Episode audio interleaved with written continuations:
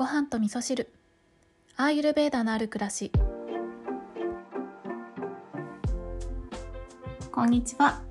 えー、今日も仕事から帰ってきてから収録をしているところなんですけれどもいつもよりねちょっと早い収録で今9時過ぎぐらいですね。まだ眠くないです。はい、えー、今日はですねえっ、とね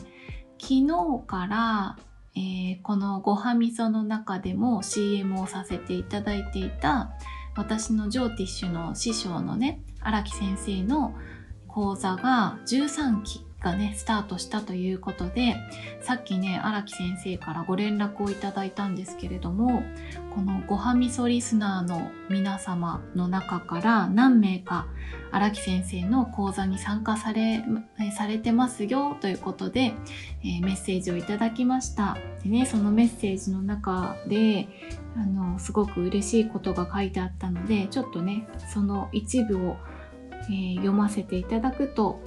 ごはみそリスナーの方々も素敵な方々で京子さんのひたむきな純粋さが伝わってるんだなと感心しました。素晴らしい活動されてますね。ますますのご活躍を祈ってます。京子さんごはみそリスナーに栄光あれというねあの荒木先生からの LINE でいただいたメッセージをちょっとあの先生に許可いただいてないんですけどご紹介させていただきました。いや本当にね自慢のリスナーの皆さんなんですよ。私が言うのも変なんですけど私がなんとなく言った言葉を上手に拾ってくださって、えー、すごくいいあの気づきをね得ていたりとかあのメッセージの受け取り方がとっても上手だしあのそう純粋な方が多いなって思うんですよこの番組のリスナーさんはね。だから私もあのそうどこに出しても恥ずかしくないリスナーさんだなっていつも思っていて親心みたいな感じになってきてしまっているんですけれどもねあのジョーティッシュをね学びをスタートさせたという皆様も聞いてくださっていると思うのでこれからねジョーティッシュ仲間としてもよろしくお願いします。あのジョーティッシュをね学んでますっていう方も楽しめるような配信ができたらいいなと思っているので、ね、あのこれからのまたごはみその広がりの一つとしてね私も一緒に皆さんの学びを楽しみたいなと思っております。はい、えー、それでは今日の本題もね、えーと、お便りをご紹介しながらお話をしていきたいと思っております。えっ、ー、とね、ごはみそネームくみんさんからお便りをいただきました。くみんさんはじめましてありがとうございます。初めてお便りさせていただきます。よろしくお願いします。1ヶ月ほど前から拝聴させていただいています。京子さんのアーユルベーダを通した考え方に感銘を受け、ごはみその世界に引き込まれて全回聞きたくなり、ポッドキャストでは最初から、ボイシーでは最新から順に双方から攻めて聞いており、今530回までまだまだ、えー、全回制覇できていないのですが、とにかく毎度心の奥に突き刺さる内容ばかりで何度も繰り返し聞きたくなるし休みの日は一日中聞いていますが時間がいくらあっても足りませんごはみそってすごいです京子さん尊敬です。いやいや、ありがとうございます。えー、ためになる内容を毎度本当にありがとうございます。忙しいのにすみません。自分のことと息子のこととお聞きしたいことがありまして、意を決してメッセージさせていただきました。まず息子のことですが息子は幼少期から体調が悪くなると周期性嘔吐症を発症しどんな風邪でもインフルエンザとかでも例えばワクチンの副反応でも、えー、胃液が茶色や緑になって胃液の中が空っぽになっても吐き,、えー、吐き気が治らず23日ぶっ通しで吐き続けます。もう高校生になりましたが治りません。実は昨夜もコロナワクチン副反応で夜中中ずっと吐いて苦しんでました、えー、回復した後はいつもガリガリになります。この嘔吐はアーユルベーダ的にアーマを排出しているということでしょうか。どう捉えればいいのか。とにかく見ていて辛すぎるので見解をお聞きしたいと思いました。それからついでに私のこともよろしいでしょうか？私は子宮筋腫がありかなり大きいのでその影響でここ2ヶ月ほどずっと生理が続いており貧血もひどく手術も考えなくてはいけないのですがこれもアーマと考え取り除くのがいいのでしょうか？私はごはみそを聞き始めてからオイルプリングから鼻うがい、スパイスなどアーユルベーダの生活を少しずつ取り入れているのですが息子にはそれらを取り入れるのは難しそうです。でも何かできることがあれば教えていただきたいと思います。よろしくお願いします。はい、こんなお便りをいただきました。クミンさんありがとうございます。えー、前回制覇を目指して攻めてくださっていてありがとうございます。いや、なかなかあの前回はね、制覇するの大変だなって思いますので、あの気長にお暇な時に聞いていただければとね、思います。ありがとうございます。えー、今日はですね、いただいたお便りの中から、えと、息子さんのことですねこちらに関してのお話をさせていただいてで、クミンさんご自身のね、子宮筋腫については明日、えー、お返事をさせていただきたいなと思っております。えー、まずね、息子さんのね、症状は本当に見ていて辛いだろうなって思うし、本人がね、何より辛いんだろうなってとこがあるんですけど、あの、まあ、基本的にね、私がえーと、病気の治療のためのアドバイスっていうのはあの立場上してはいけないっていうことがあるので、えーと、今日はあの、まあ、アイユルベーダ的に見るとこんな感じかなっていう私の見解をねお話ししたいなと思うので是非それをあの聞いていただいてクミンさんもねそれをもとにあの観察してみていただいたらいいかなって思いますので、まあ、ちょっとしたヒントになれば嬉しいかなという感じでお話をしたいと思います。えー、まずですねこのそうですねえーと、この周期性嘔吐症と、まあ、アーマに関してなんですけど確かにアーマがたまると病気を引き起こすよっていうふうに言われてるんですけれどもこの周期性嘔吐症に関してはクミンさんの息子さんのね、まあ、体調が悪くなると発症するっていうことが書かれているので、えっとまあ、そもそもこの周期性嘔吐症は成長していくにつれて自然に治っていくのが自然、えーえーと、通常っていうふうにね言われているようなんですけれどもクミンさんの息子さんの場合には、まあ、高校生でまだ治ってなくてで、まあ、体調が悪くなると発症するということなんですけど、まあ、要は体が弱っていると発症するよっていうことですよね。でこの体が弱っている状態っていうのはアーユルベーダ的に見ると、えー、バータピッタカパでいうところのバータが高まっている状態っていうふうに見られるんですね。で、えー、合わせて、まあ、ワクチンとかでね、えー、副反応とかがあって症状が出たりするっていうことなんですけどこのワクチンとか人工的なお薬っていうのはあの体の中にあのすごく強力な変化を起こしますよね。えー、これをアイユルベーダ的に考えるとあの体の中にえー、体の中のバータに働きかけて変化を促しているっていう感じになるのでこのワクチンとか人工的なお薬を使った場合っていうのはあのその時の表面に出ている症状っていうのを鎮静することができたりとか、まあ、予防することができたりっていうことができるんですけどあの同時にバータが高まるっていうことがあるのでバータの過剰から起こる不調を招くっていうことがあるんですよね。まあ主に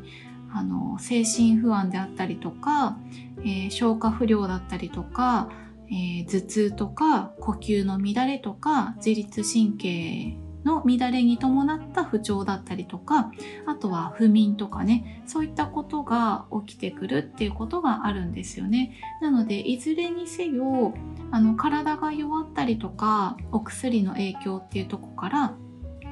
考えると、まあ、バータの高まりというのがねすごく関係しているんだなっていうことが分かってくるなって思って、えー、そうお便りを読んでいたんですけれどもこの成長するにつれてね自然に治るっていうことを考えたとしても、まあ、心と体が作られてちゃんと作られてきて、えー、体がしっかりできてきて心がある程度安定してくることによってあのバータが乱れにくくなるんですよね。そうすることによって、まあ、このえー、バータの乱れによって起こっているであろうこの周期性嘔吐症っていうのをあの嘔吐症っていうのが、まあ、自然に治るっていうことが考えられるのかなって思いましたね。なので、まあ、総合して考えると,、えーと、アーマをね吐き出そうとして吐き出しているわけではなくってあの、まあ、いらないものを吐き出しているって体は思っているかもしれないんですけどあの本来いるものまでね吐き出してしまっている状態なんですよね。そうだからバータが高まることによってあの体があの消化力が弱るんですよね。で消化力が落ちてくると体が体に負担がかからないようにいらないものはどんどん出さないとっていうことで、まあ、その体が体を守ろうとしている防衛反応っていうとこもあるのかなってことをね、えー、まあなんとなく私の見解なんですけどね。そんな風に思いました。で、まあ、そういったところから考えて息子さんに何ができるかなってとこなんですけど息子さんに必要なことっていうのは心と体を安定させることだと思うんですよね。でそのためにできることは何かってことを考えるとすごく重要なのは睡眠ですね。睡眠をしっかりとるっていうこと。あと、えー、食事からできることで言うとバランスよく食べるってことが大前提なんですけどあのこのバランスっていうのも、えー、どういうバランスにするかっていうのがアイルベーダではすごく肝になってくるんですけどあの目的を持ってバランスを調整するんですね。難しいことではないんですけど、えー、アイルベーダでのバランスのいい食事の取り方っていうのは、えー、デトックスする食材と体に需要を与える食材。この割合をどうするかで考えていくんですね。で例えばデトックスする、えー、食材っていうのは葉野菜とかえーと、海藻類とかキノコ類とかね、えー、そういった食べ物で体に需要を与える食材っていうのはお米とかお芋とか根菜類とか、まあ、ずっしりしてる食材って考えると簡単ですね。なのでこのデトックスの食材と体に需要を与える食材のバランスを考えるってとこで言うと息子さんにおすすめのバランスとしては、えー、体に需要を与える食材が、えー、そうですね6から7ぐらいで、えー、デトックスするための食材っていうのは、え3から4ぐらいですかね。まあ3対え、7対3か6対4ぐらいの、え、体に需要を与える食材をちょっと多くしてあげる半分以上にしてあげるってことを意識されるといいかなって思いますね。で、あの、高校生ということでねお肉とかも大好きだと思うんですけどあの多分もともと消化力そんなに高くないと思うのでえー、お肉を食べるのであれば牛肉とか豚肉とかよりも鶏肉とかね消化に優しいお肉を選ぶっていうことがおすすめですね。この鶏肉っていうのは体がもともと弱い人にあのお薬としておすすめですよっていうことをあのアイルベーダの古典書のねチャラカサンヒターにも書いてあることなので鶏肉すごくおすすめです。あとはお米をしっかり食べることがあのすごく大事ですね。あの体に需要を与える食材としてお米ってさっきもねお伝えしたんですけれども結構あの消化力がもともと弱い人ってお米よりパンとか麺とかの方が好きだったりするんですけどそういう方こそお米を食べた方がよくってあのもしあの息子さんがお米苦手だったらお雑炊とかあのリゾットとかねちょっと味付きにしてあげたりとか、あの、ギーをね、ちょっと入れてあげることによって未消化物を排出するお手伝いもしてくれるので、あの、ちょっと味付きのお米っていうのを食べてもらうっていうのがいいかなって思いますね。あとはカレーとかもね、消化を促進してくれるスパイスが入っていたりするので、まあ、ちょっとそういった工夫でお米を食べてもらうっていうことをしながら、しっかりと体をあの強く作っていくっていうことをすると、あの、バータが鎮静されて、体と心が安定して、えー、このお悩みの周期性嘔吐症っていうのをあの自然に治していくっていうことにつながるんじゃないかなって思いますね。あとはまあ体を適度に動かしたりとか、まあ、高校生でしたらね通学とかで体を動かしたりとかすると思うので、まあ、その辺は問題ないかなって思うんですけどあとはストレスですね。あの消化が、えーとそう弱めの人っていうのはあのストレスにも弱かったりするのでストレスを溜め込みすぎないようなケアっていうのが必要になってくると思うんですよね。話をあの聞いてあげるだったりとかあとはそうストレスに関してはね結構話長くなりそうなのでまた別回で撮ってもいいかなって思うんですけどあの生きていたらストレスって必ずありますよね。誰でもあるのでストレスがあるのはあのしょうがないんですけどその外側で起きている社会で起きていることが自分のストレスにならないような考え方哲学を身につけるっていうこともすごくあのそう消化力がもともと弱い人には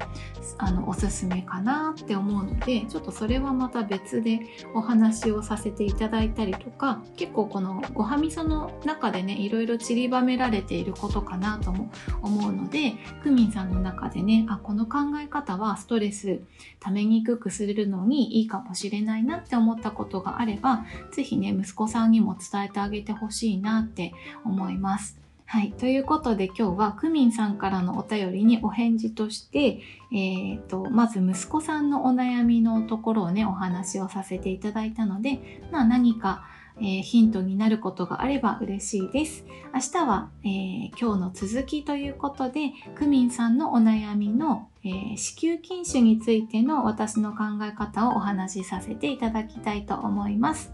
それでは皆さん今日も良い一日をお過ごしください。今日も聞いていただきましてありがとうございます。